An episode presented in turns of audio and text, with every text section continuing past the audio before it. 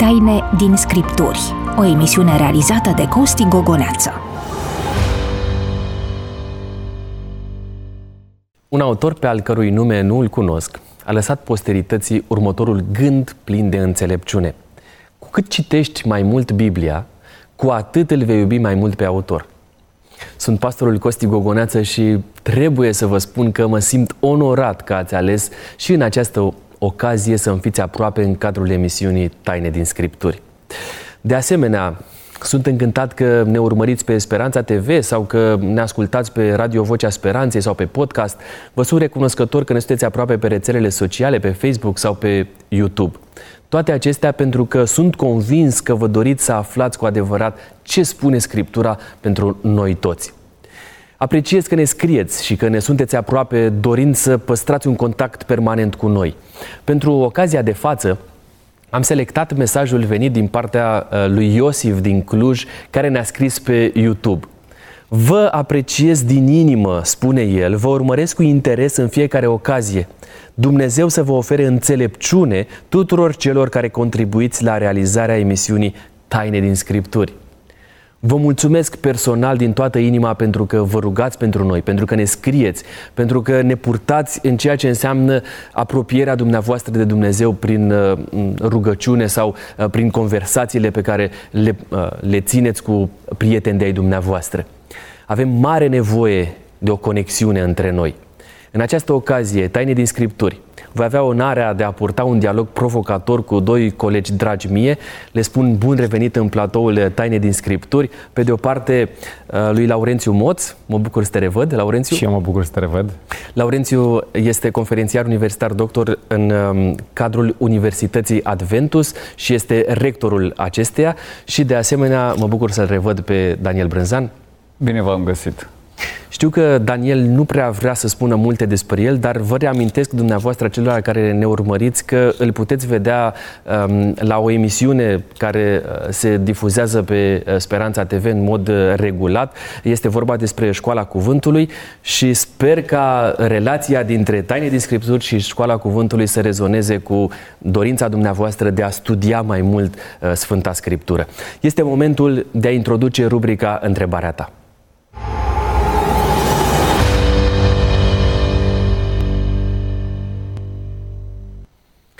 Dilema de astăzi vine de la Samuel din Anglia care ne-a scris pe Facebook. Pe cine reprezintă cele șapte capete ale fiarei din Apocalipsa 13 cu 1?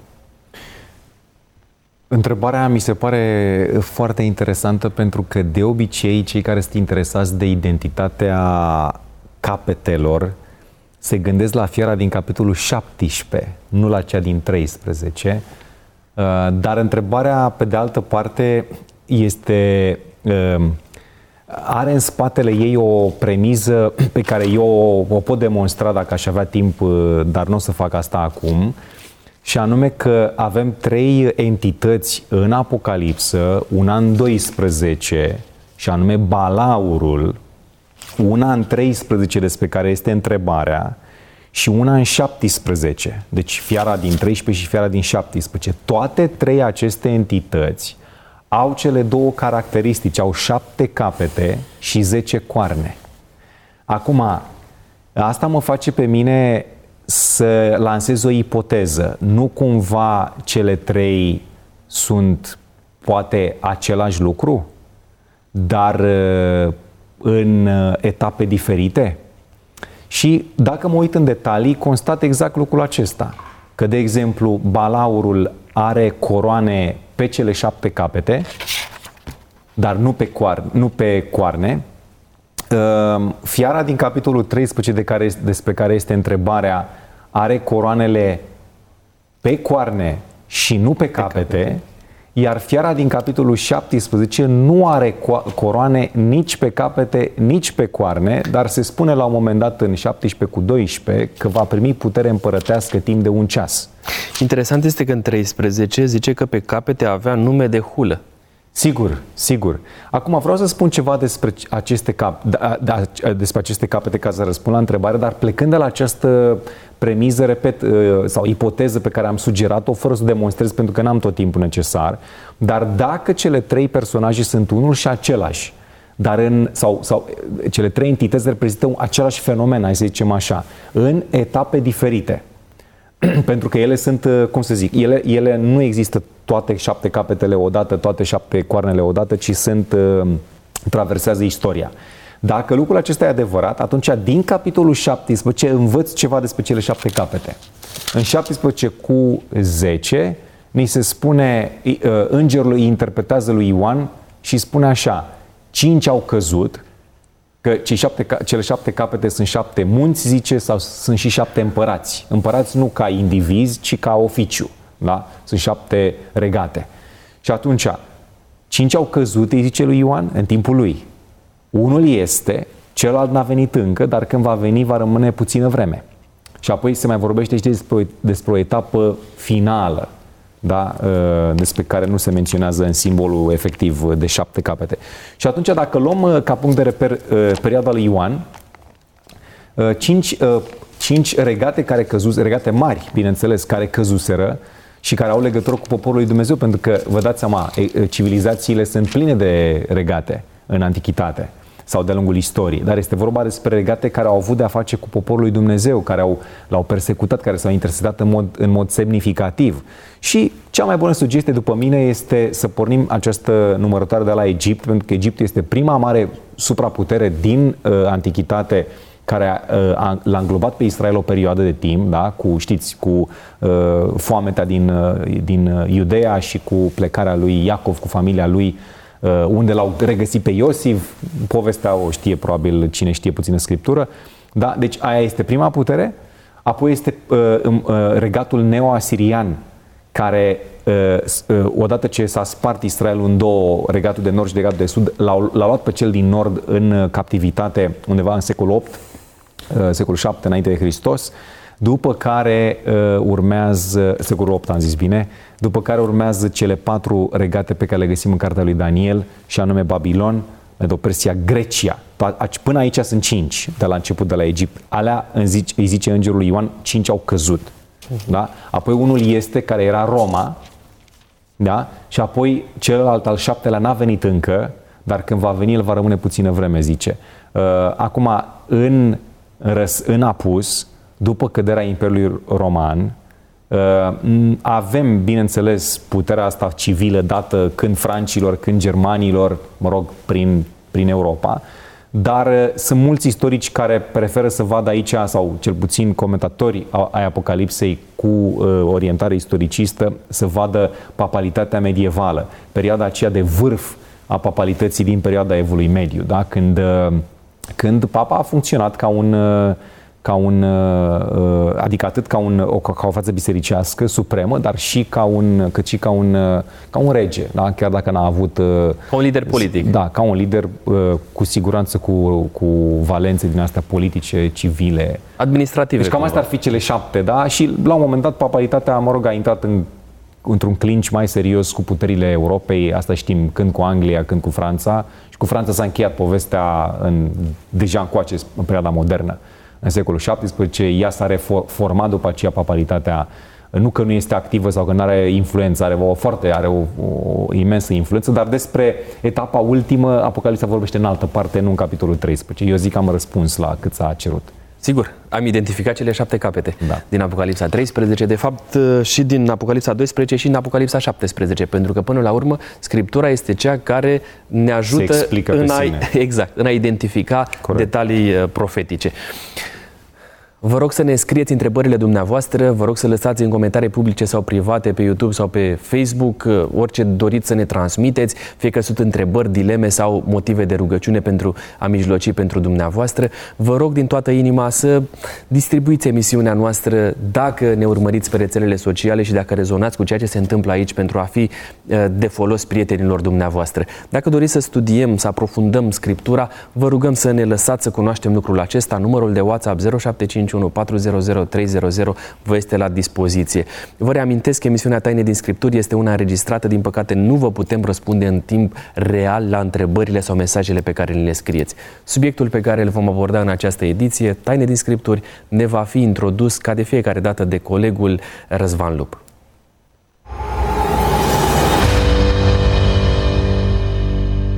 Eu cred că scripturile Vechiului și Noului Testament sunt mesajul scris al Sfintei Treimi, transmis prin inspirație divină, prin Sfinții lui Dumnezeu, care au vorbit și au scris, impresionați fiind de Sfântul Duh. În această carte, Dumnezeu a încredințat omului toate informațiile necesare în vederea mântuirii. Scripturile sunt descoperirea supremă a voinței lui Dumnezeu. Scripturile sunt norma caracterului, criteriul de verificare a experienței creștine, descoperirea supremă a învățăturilor lui Hristos și raportul demn de încredere al intervențiilor lui Dumnezeu în istorie. De aceea citesc Biblia în fiecare zi. Pentru mine nu este o carte enigmatică destinată unui grup de inițiați. Chiar și cele mai dificile paragrafe devin luminoase și ușor de înțeles. Iubesc Biblia. Ea este manualul meu pentru desăvârșirea caracterului.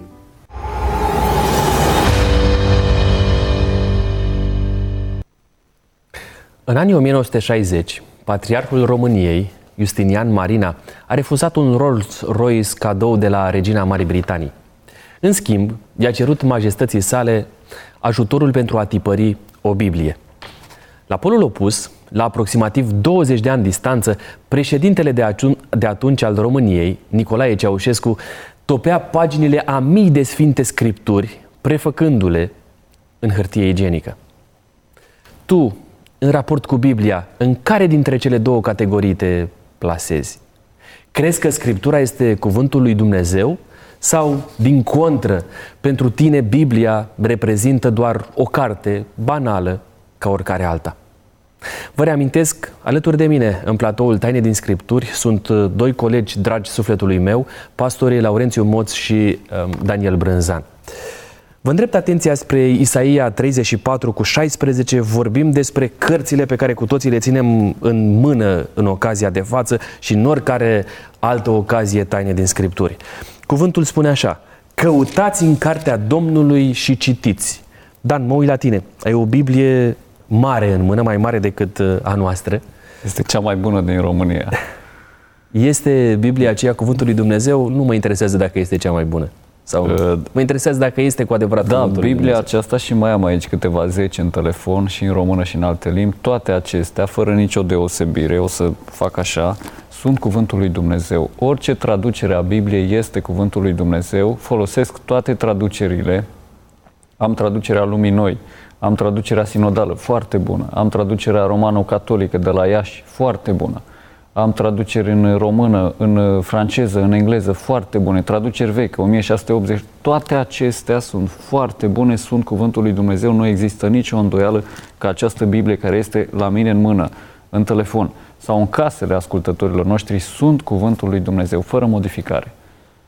Ești foarte sigur, pe ce te da. bazezi când spui asta? Păi mă bazez pe toate cercetările academice, colegul poate să spună foarte mult. Mă bazez pe date istorice, mă bazez pe validări științifice. Orice om cu judecată sănătoasă va spune același lucru. Laurențiu, rezonezi? Da, sigur că da. Eu, mă rog, eu n-am înțeles întrebarea, nu m-am gândit înspre, să mă duc înspre traduceri, dar fiindcă tot s-a deschis subiectul, da, consider că practic nu există grade de de inspirație, originalul e mai inspirat decât, uh, eu știu, traducerea. Traducerile sigur că nu sunt perfecte, adică nicio traducere nu este perfectă, nu, nu doar a textului sacru. În general, e foarte greu să surprinzi 100% uh, aceleași nuanțe dintr-o limbă într-alta, dar facem și noi echivalențele care se pot face și uh, cu orice slăbiciune, pentru că uh, inerentă procesului, pentru că e vorba de a traduce 1100 de pagini, nu? Sau cam așa ale scripturii.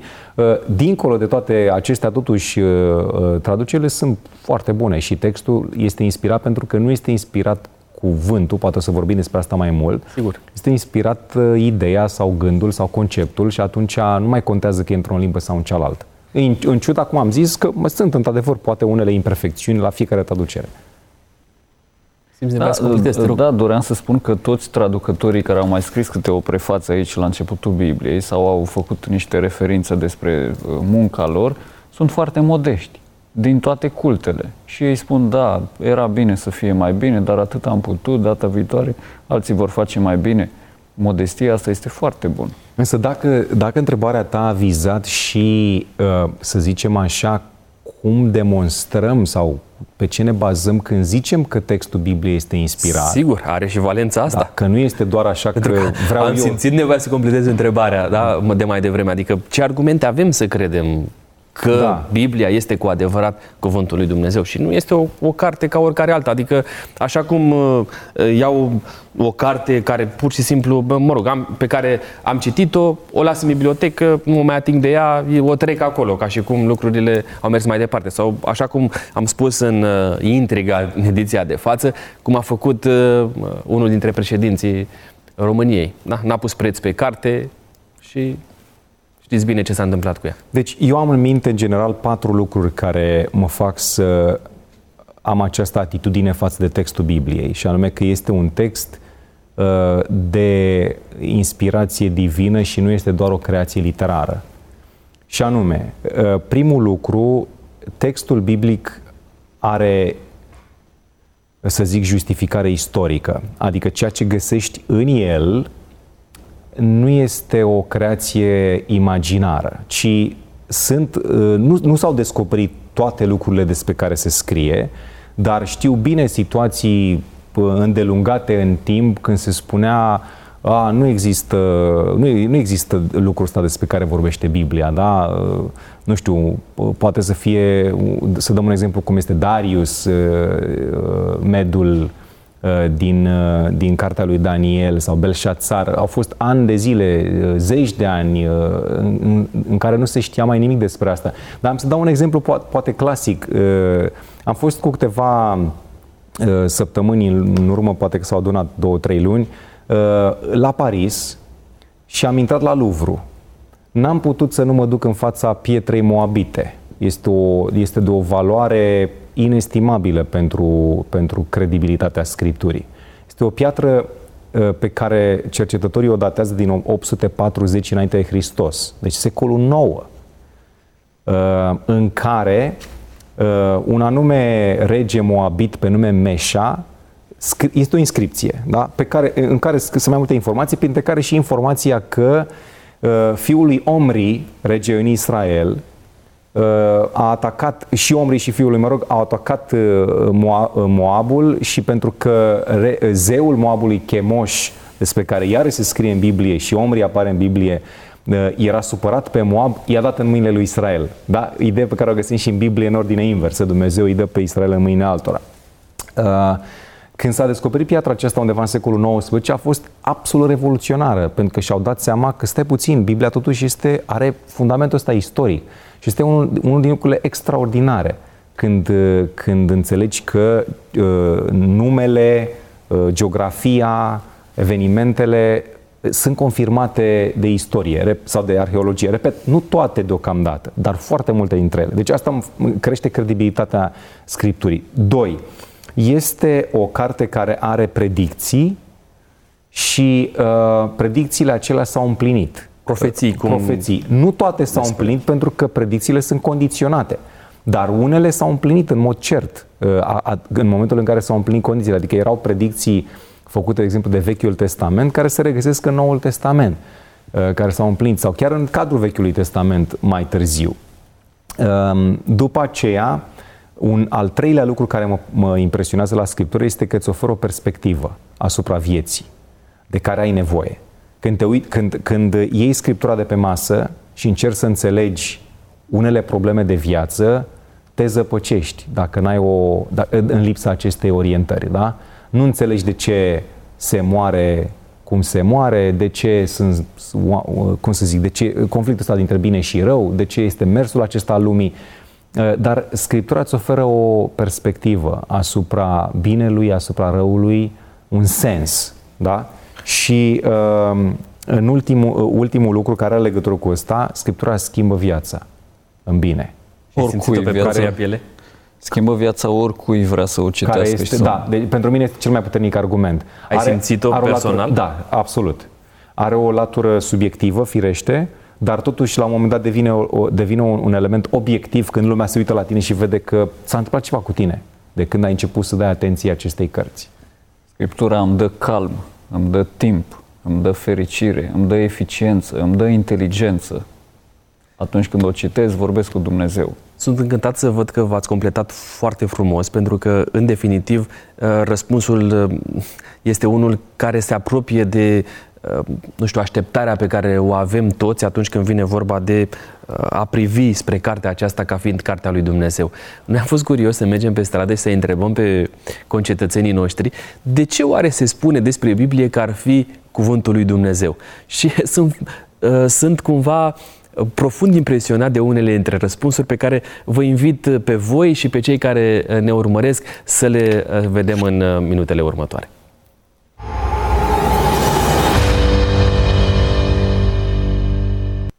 De ce se spune că Biblia este cartea lui Dumnezeu?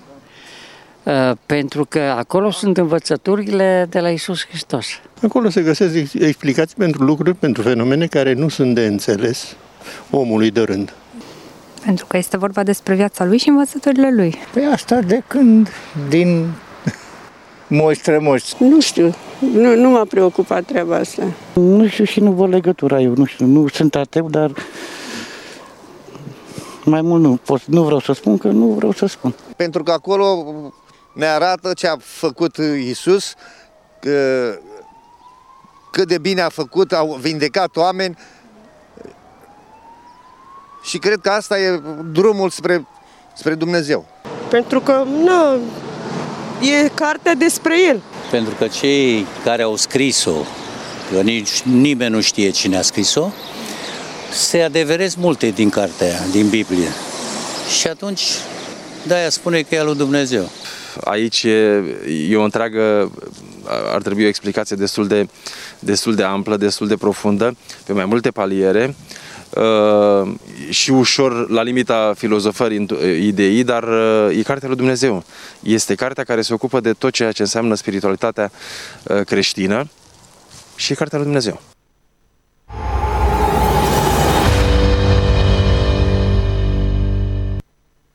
Am revenit în platoul Taine din Scripturi. Vă reamintesc alături de mine pastorii Laurențiu Moț și Daniel Brânzan.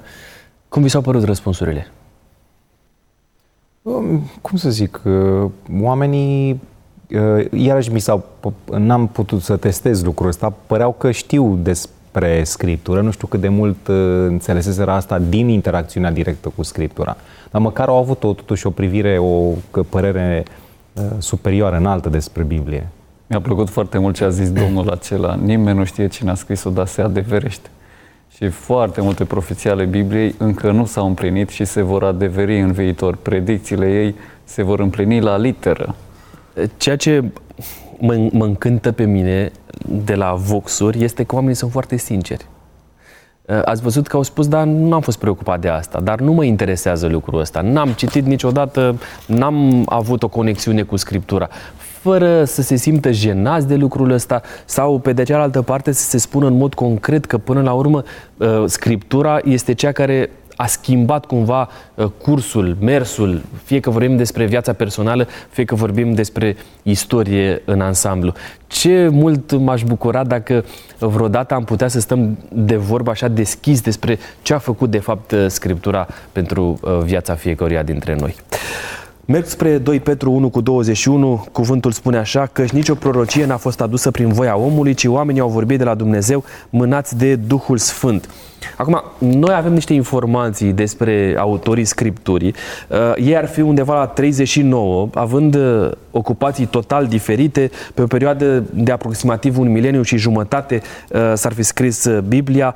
De ce nu a ales Dumnezeu să facă lucrul acesta singur, adică să lase o carte, așa cum s-a întâmplat la Sinai, de exemplu, cu legile uh, date lui Moise, pentru a conferi o autoritate supremă acestei cărți. De ce s-a folosit el de oameni?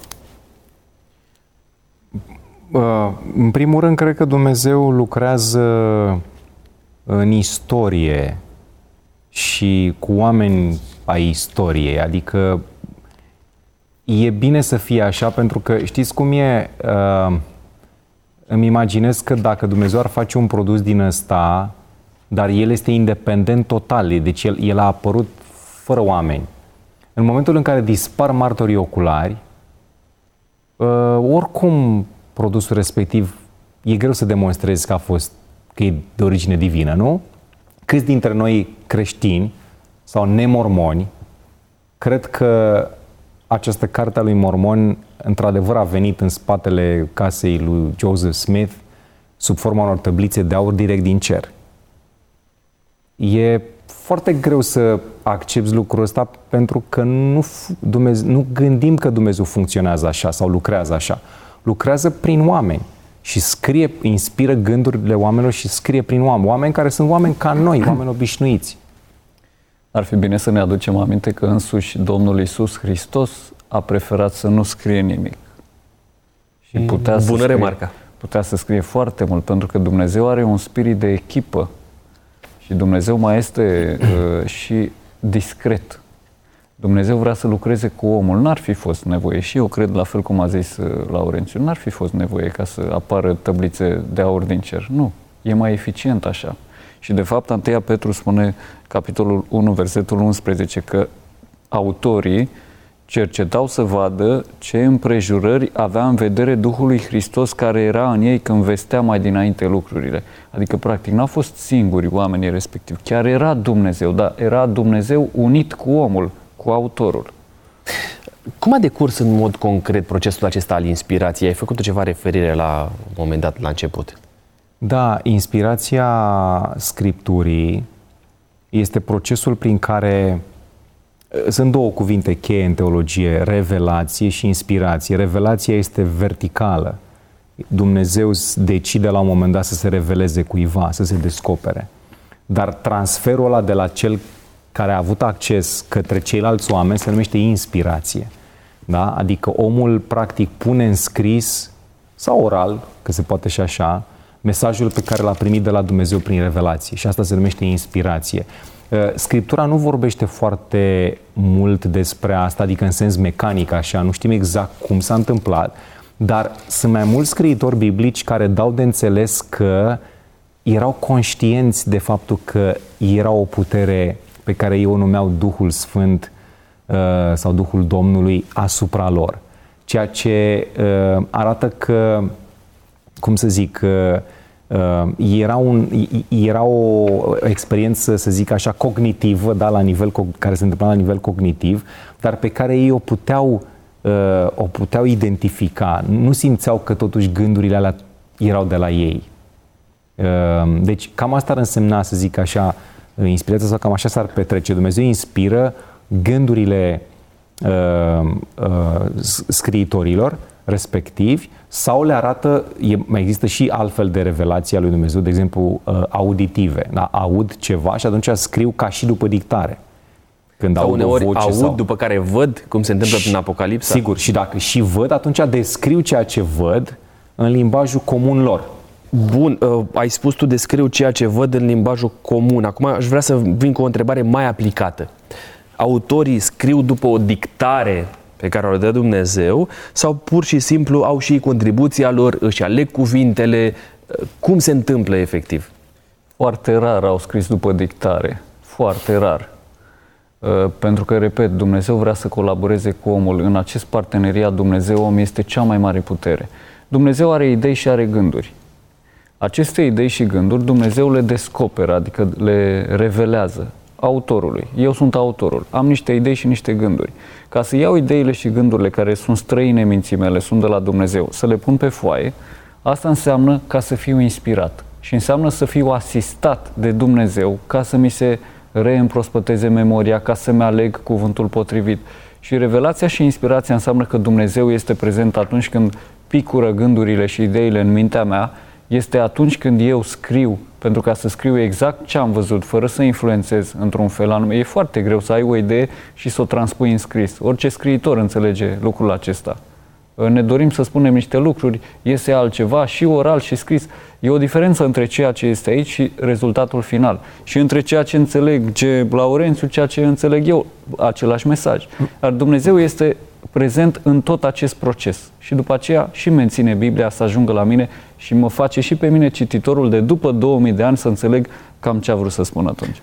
Excelent. Vreau să dau un exemplu care cred eu că ar putea să ajute, e ilustrativ, între un poet care uh, este mânat de o idee, îi vine pur și simplu o idee uh, și scrie foarte ușor și același poet căruia îi zice cineva, scrie și mie niște versuri despre mm-hmm. cutare. Bun exemplu. Și începe el să se gândească și să se frământe și să se întoarcă pe toate părțile. E o mare diferență între cele două.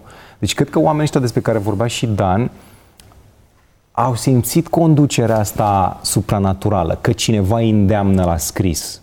Nu, nu era doar așa că să gândeau ei să scrie, să descrie ceva. Au fost insuflați, e cuvânt din Biblie, au fost mânați și călăuziți. Pot să citesc din... Te este rog. timp. Exodul 4, versetul 16 este un, o comparație. Îi spune Dumnezeul lui Moise că Aron va vorbi poporului pentru el, Aron îi va sluji drept gură lui Moise și tu, Moise, vei ține pentru Aron locul lui Dumnezeu. Este o ilustrație despre cum inspiră Dumnezeu, adică va vorbi, îți va sluji drept gură, vei ține pentru el locul lui Dumnezeu. Eu voi fi cu gura ta și cu gura lui, vei pune cuvintele în gura lui și vă voi învăța ce aveți de făcut. Um, trebuie să precizăm mm-hmm. un lucru în contextul acesta și anume că Biblia a fost uh, inspirată sub uh, această expresie și anume inspirație dinamică în care Dumnezeu a avut partea lui și omul a avut și el contribuția lui pentru a apărea cartea pe care noi astăzi o ținem în mână. Zic bine? Da, sigur. Și dinamica asta înseamnă că de la cuvintele lui Dumnezeu la cuvintele autorului uman e o diferență. Dumnezeu n-a dictat, ci a inspirat niște idei sau niște gânduri pe care omul le-a pus în scris tot cu ajutorul lui Dumnezeu, dar vocabularul, eu știu, uh, uh, rafinamentul sau stângăciile nu sunt ale lui Dumnezeu, sunt ale omului în cauză. Dar aș preciza că Dumnezeu a inspirat atât uh, gândirea cât și cuvintele au fost inspirate. Deși limbajul este imperfect, nu îl reprezintă pe Dumnezeu ca scriitor, pentru că acești autori nu au fost uh, condeiul lui Dumnezeu, ci au fost scribii lui Dumnezeu. Dar inspirația există la nivel de gândire, la nivel de idee, de concept, dar există și la nivelul cuvintelor.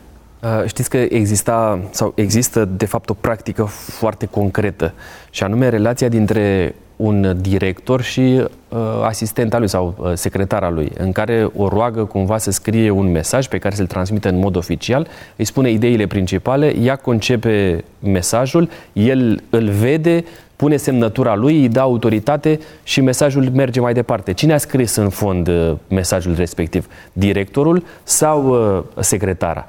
Cred că imaginea asta poate să ne ajute cumva să ne facem o imagine. În practică nu se întâmplă ceea ce ai spus, pentru că după ce directorul citește, chiar dacă directorul este bun, chiar dacă secretara este uh, bună, după ce citește directorul ce a scris secretara, este imposibil să nu facă niște modificări acolo în direcția cea bună. Adică este această colaborare. Și nu poți să spui asta e partea secretarului, asta e partea directorului.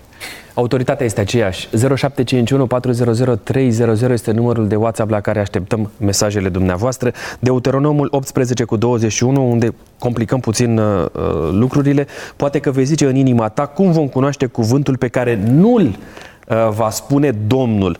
Există o diferențiere, două întrebări, uh, mai avem 15 uh, minute, două întrebări aici. Există diferențiere de autoritate între Vechiul Testament și Noul Testament? Nu există, nu există nici între o carte și altă carte, fie din Vechiul Testament, fie din Noul Testament, nu există nici măcar între câteva pasaje în interiorul aceleiași cărți și alte pasaje din interiorul aceleiași cărți sau din alte cărți. Laurențiu, cum s-a format canonul biblic? Dacă despre informația legată de felul în care uh, am, au primit autorii scripturii inspirație, cum s-a ajuns ca Biblia pe care noi astăzi o ținem în mine și o studiem să arate sub forma asta? Adică să fie un număr de cărți în Vechiul Testament și un alt număr de cărți în uh, Noul Testament. Mm-hmm. Sigur. La început, uh, firește că aceste documente s-au adunat unul după celălalt, adică nu au fost scrise toate odată, asta este foarte clar, după cum s-a evit nevoia, după cum a fost uh, considerat Dumnezeu de cuvință. Eu aș vrea să citesc, uh, fiindcă vorbim de două corpusuri mari, Vechiul Testament și Noul Testament, aș vrea să citesc Luca 24 cu 44, este vorba despre finalul Evangheliei după Luca, unde uh, avem următoarele cuvinte, apoi le-a zis, Iată ce vă spuneam când încă eram cu voi, că trebuie să se împlinească tot ce este scris despre mine în legea lui Moise, în proroci și în psalmi. Este vorba despre uh, cuvintele Domnului Isus de după înviere, când se întâlnește, se reunește cu ucenicii. Uh, observați că Mântuitorul face referire la trei uh, subseturi, să zic așa, sau subcorpusuri da, uh, ale Vechiului Testament. Zice legea lui Moise, proroci și psalmi, la modul general. Da? Adică este ceea ce se numește în canonul iudaic lege, profeți și scrieri. Da? Cam asta, scriere însemnând scrieri poetice, mă rog. Da? Deci cam asta găsim aici, ceea ce ne face să înțelegem că deja în secolul I era o concepție destul de deformată cu privire la ce conțin scripturile Vechiului Testament. Septuaginta, de exemplu, traducerea greacă a Noului Testament, care fusese tradus în secolul III înainte a de Hristos, Testament. a Vechiului Testament, dacă am zis Noul Testament din greșeală, deci a Vechiului Testament în greacă, ea conține și alte cărți care nu sunt în canonul iudaic sau în canonul protestant. Dar este interesant că Noul Testament niciodată nu citează din acelea. Citează doar din cărțile Septuagintei, din cărțile biblice ale Septuagintei care sunt în canonul iudaic. Asta este un lucru foarte interesant. Da? Deci aveau la dispoziție probabil și alte, luc- alte lucrări antice, scrise de unul sau de altul. În perioada intertestamentară, de exemplu, este plină de cărți, de suluri, de produse din astea, da? Religioase. Dar Noul Testament este atent, citează, autorii citează doar din porțiunile acelea ale Vechiului Testament uh, în versiune grecească, care sunt în canonul iudaic. Acum, uh, ne deducem la uh, Filo din Alexandria, la autori iudaici, iudei, da? sau Iosif Flavius. Ei fac referire tot la corpusuri similare cu Isus. Da?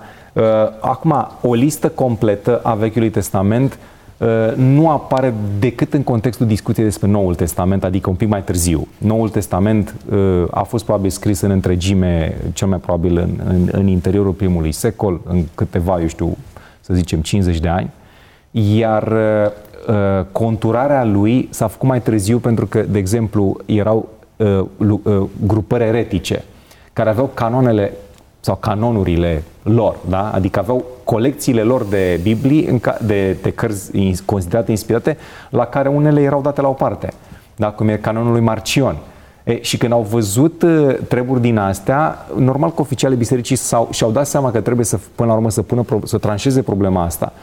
Uh, și uh, vă spun finalul poveștii deja, uh, odată cu scrisoarea lui Atanasie din 367, Uh, și cu un conciliu uh, de prin 397, deci final de secol 4, uh, canonul Noului Testament este conturat și la el se adaugă și canonul Vechiului Testament așa cum îl cunoaștem astăzi. Dar aceste cărți circulau și erau foarte folosite, erau citite în biserici, numai că lista cărților bune de citit s-a făcut așa cum o știm noi, după cuprinsul Noului Testament, în secolul Au, au fost trei criterii, atâta vreau să le menționez, așa, rog, pe, pe, baza sunt cărora, importante. Pe, care, pe baza cărora s-au uh, decis, biserica oficială, bisericii s-au decis asupra acestor cărți. Unul era uh, în cazul Noului Testament, apostolicitatea, adică să izvorască din cercul interior al apostol, ori de la apostol direct, ori din cercul lui imediat, adică cineva din, din, din uh, asociați. Deci apostolicitate, în cazul Vechiului Testament, mă rog, n-a fost asta, dar dacă Noul Testament cita uh, cartea biblică a Vechiului Testament și asta dădea autoritate. autoritate da? Deci ăsta este primul aspect.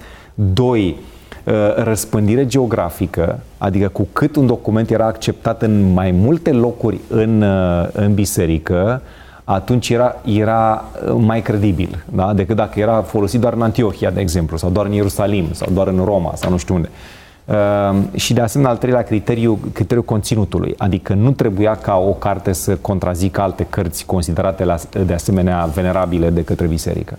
Trebuia Procesul acesta convergă. al canonizării cărților a fost făcut um, după același model ca a scrierilor, adică tot sub inspirație divină? Nu, nu putem vorbi despre asta, dar deciziile au fost luate în, în funcție de aceste criterii care cumva invitau, demonstrau uh, că acele documente ar fi de sorginte divină. Uite, am o întrebare care care ar putea să ne aducă cumva, să ne ridice la fileu o dilemă și mi-ar plăcea mult să găsim răspunsul.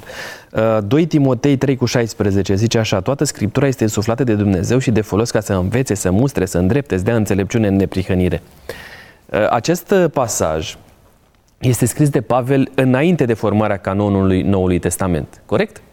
Uh, și pare că garantează că întreaga scriptură care exista la momentul respectiv, adică toate cărțile care erau vehiculate, care erau răspândite, la care creștinii aveau acces, au fost inspirate de Dumnezeu și ar fi avut toată um, autoritatea să facă parte din acest canon. Cum stau de fapt lucrurile? Răspuns tu un pic până vreau să caut un verset. Da, când primii creștini folosesc termenul scriptură, ei nu se referă la scrierile lui Petru, Pavel, decât în mod așa excepțional, cum zice uh, epistola că unii răstălmăcesc scrierile lui Pavel ca și pe celelalte scripturi. Uh, ei se referă la Vechiul Testament. Se referă la Vechiul Testament. Și aș putea spune că mare parte din timp, cei care au avut mai puțină Biblie decât avem noi, adică doar Vechiul Testament, nu au fost văduviți de mântuire și au putut să fie destoinici și plini de orice faptă bună, cum ai citit tu. Uite, de exemplu, 1 Tesaloniceni 2, capitolul 13, Pavel este bucuros că atunci când tesalonicenii au primit uh, cuvântul lui Dumnezeu, au auzit de la ei, de la Pavel, l-au primit nu ca pe cuvântul oamenilor, ci așa cum și este în adevăr ca pe cuvântul lui Dumnezeu.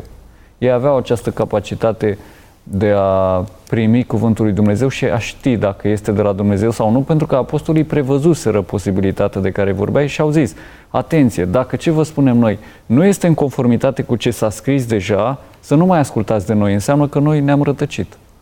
Este foarte important, Dana a trecut repede peste ceva. Într-adevăr, uh, unii scritori ai Noului Testament se referă la alte scrieri ale Noului Testament prin termenul de scriptură, ceea ce așează acele lucruri uh, sub incidența textului pe care l-ai citit, orice scriptură este insuflată de Dumnezeu și de folos ca să. Adică, de exemplu, Dana s-a referit la ceea ce spune Petru în 2 Petru 3 cu 15 și 16, când face referire la Pavel și la unii care îi răstălmăcesc epistolele și atunci zice uh, răstălmăcesc epistolele lui Pavel ca și pe celelalte scripturi. Da? Și asta pune semnul egal sau de echivalență între epistolele lui Pavel și celelalte scripturi. Adică în sensul că și epistolele lui Pavel sunt scripturi. Asta ar fi ideea. Da. Mulțumesc. Poate într-o ocazie viitoare poposim mai mult asupra uh, acestei întrebări, dar pentru momentul acesta cred că am clarificat uh, câteva detalii importante. Uh, care este datoria credinciosului în raport cu Scriptura? Și am să plec de la versetul din Marcu 7 cu 9. El le-a mai zis, ați desfințat frumos porunca lui Dumnezeu ca să țineți uh, datina voastră. Din punctul meu de vedere, tradiția este bună, dar nu este, nu este inspirată așa cum este Scriptura. Adică eu sunt, de exemplu, foarte interesat să văd cum au înțeles textul biblic uh, a doua generație de creștini, da? sau a treia, a patra, care sunt mult mai aproape de textul biblic decât noi, părinții apostolici, părinții bisericii, dar nu pot să pun semnul egal între cuvântul lor sau interpretarea lor asupra textului biblic cu textul biblic ca atare.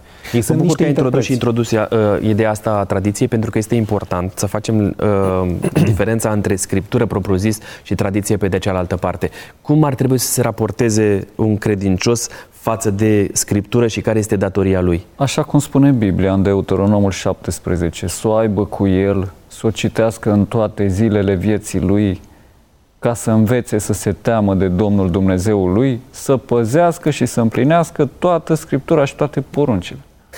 Una dintre poruncile Scripturii și o practică pe care a avut-o Domnul Isus a fost aceea de a se ruga. Noi, în cadrul emisiunii Taine din Scripturi, avem o rubrică dedicată acestei atitudini de reverență față de Dumnezeu. Se numește Rugă pentru tine.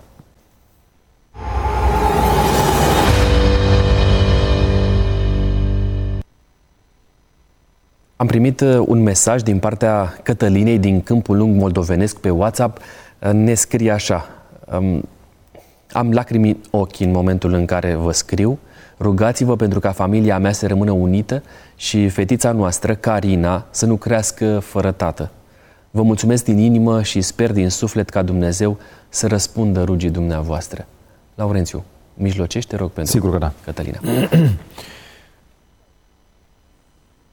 Tată Ceresc, în numele Lui Isus, te rugăm să intervii prin influența Duhului Sfânt, așa cum uh, știi Tu cel mai bine, ca acest uh, soț și tată să fie purtat în brațele Tale, dacă are nevoie de sănătate, să-i dai sănătate, dacă are nevoie de o inimă care să rămână alipită de tine și de familia lui, dă această inimă și te rugăm să-l uh, păstrezi, să-l ții familiei ca atât uh, soția cât și fetița să se bucure de compania lui și harul tău și bunătatea ta să mai strălucească încă o dată. Îți mulțumim în numele lui Isus. Amin. Amin. Vă reamintesc, 0751 400 300 este numărul de WhatsApp la care așteptăm uh, mesajele dumneavoastră și motivele pentru care doriți să ne rugăm înaintea Domnului. Dragi colegi, mai am trei întrebări pentru voi. Este un maraton, ar trebui să răspundem la ele în cel mult două minute. Uh, Evrei 4 cu 12, că cuvântul lui Dumnezeu este viu și lucrător, mai tăietor decât orice sabie cu două tăișuri, pătrunde până acolo că desparte sufletul și duhul, încheieturile și măduva, judecă simțirile și gândurile inimii. Pot fi citite și interpretate scripturile de orice om sau este nevoie de acreditarea bisericii pentru aspectul acesta?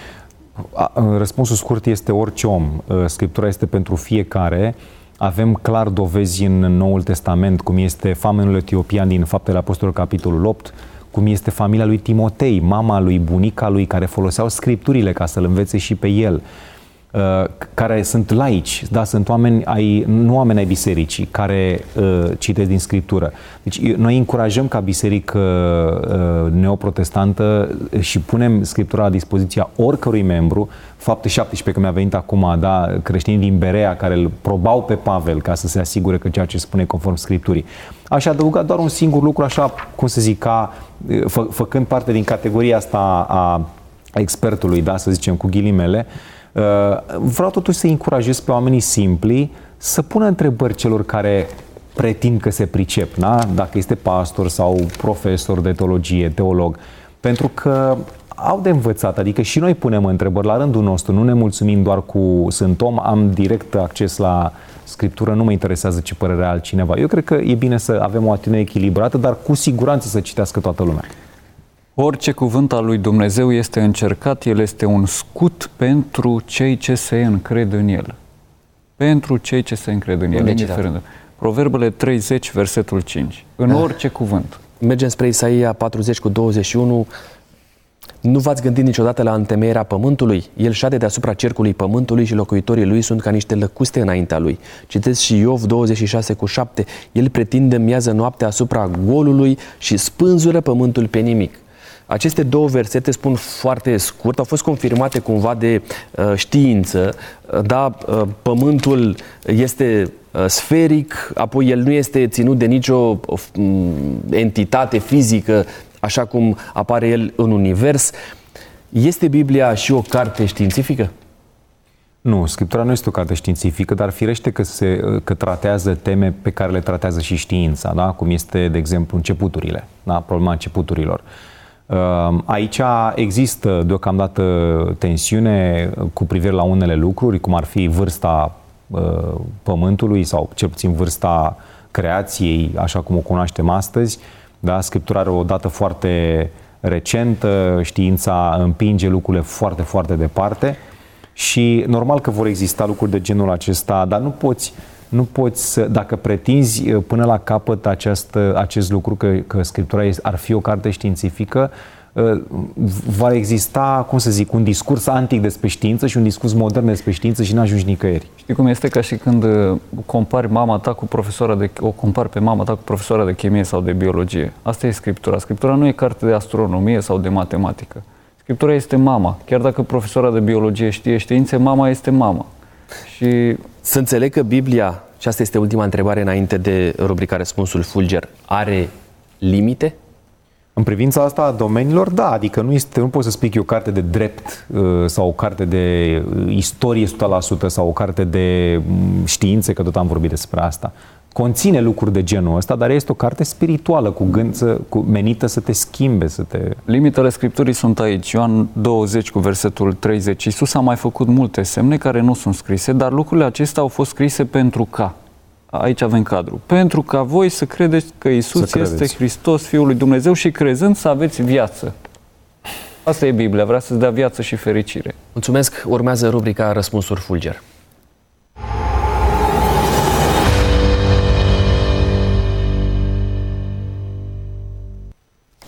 Am aici răspunsurile de la acea, ă, întrebările de la această rubrică, răspunsurile le aveți voi. Biserica Adventistă de ziua 7 are propria ei Biblie? N-a avut, nu are și nu cred că va avea. Nu va avea, sigur. Crucea de pe copertă reprezintă semnul care conferă veridicitate Bibliei? În niciun caz. Nu judecăm o carte după copertă. După este păcat să citim Scriptura pe dispozitivele electronice? A, nu, în niciun caz. Pe dacă e cuvântul Domnului, E chiar recomandat. Nu contează. Poate să fie audio, poate să fie în braille, nu? Care este cea mai veche carte regăsită în Biblie? Păi, acum, datările astea sunt o continuă dispută, dar probabil că trebuie să ne ducem la Moise pentru asta, cărțile lui Moise. Moise, Geneza, Iov, adică? Da. Și ultima întrebare, Bibliile traduse în diferite limbi sunt inferioare scripturilor scrise în limbile originale? Nu, am și zis. Și Isus a folosit o Biblie din alt, o Vechiul Testament din limba greacă, nu din limba ebraică, în care a fost originalul. Urmează rubrica Exercițiul de sinceritate.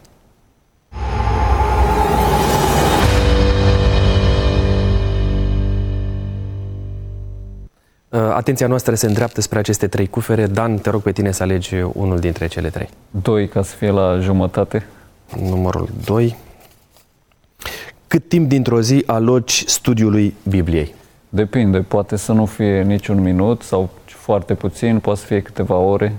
Nu am o regulă în privința asta. Este vreo zi în care nu citești Scriptura? Da, se întâmplă, din nefericire. Laurențiu, 1 sau 3? 3, să zicem. 3. Întrebarea sună în felul următor. Redă, te rog, din memorie pasajul din Biblie care îți marchează viața spirituală să zicem, bă, da, adevărul e că nu m-am pregătit special, dar 1 Corinteni 10 cu 13 e un text care mi-e drag de multă vreme. Uh, nu va ajuns nicio ispită care să nu fi fost potrivită cu puterea omenească, ci Dumnezeu, care este credincios și drept, uh, nu va îngădui să fiți ispitiți peste puterile voastre, ci împreună cu ispita a pregătit și mijlocul să ieșiți din ea ca să o puteți răbda. E drag, mie, de, mie drag de mult din adolescență. Mulțumesc, Domnul să vă binecuvânteze în tot ceea ce aveți de făcut, familiile voastre, slujirea pe care, la care Dumnezeu v-a chemat. Uh, mulțumesc uh, și colegilor din tehnic pentru ocazia aceasta. Mulțumesc de asemenea uh, dumneavoastră și mai ales lui Dumnezeu pentru felul în care ne conduce cu adevărat aici, în cadrul emisiunii Taine din Scripturi. Am să închei ediția de față prin a vă reda un rezumat pe care îl găsim în 1 Tesalonicen 2 cu 13, rezumat care poartă cumva cu el titlul pe care l-a avut ediția de față. Chiar este Biblia cuvântul lui Dumnezeu Dumnezeu. Cuvântul în, din 1 Tesalonicen 2 cu 13 spune așa, de aceea mulțumim fără încetare lui Dumnezeu că atunci când ați primit cuvântul lui Dumnezeu auzit de la noi, l-ați primit nu ca pe cuvântul oamenilor, ci așa cum și este în adevăr, ca pe cuvântul lui Dumnezeu care, care lucrează și în voi care credeți. Domnul să ne binecuvânteze pe toți, sunt pastorul Costi Gogoneață, nu uitați, bătălia pentru Biblia a început în studioul nostru, dar ea continuă în adevăratul sens al cuvântului în casele dumneavoastră. Harul Domnului Isus să se reverse peste noi toți.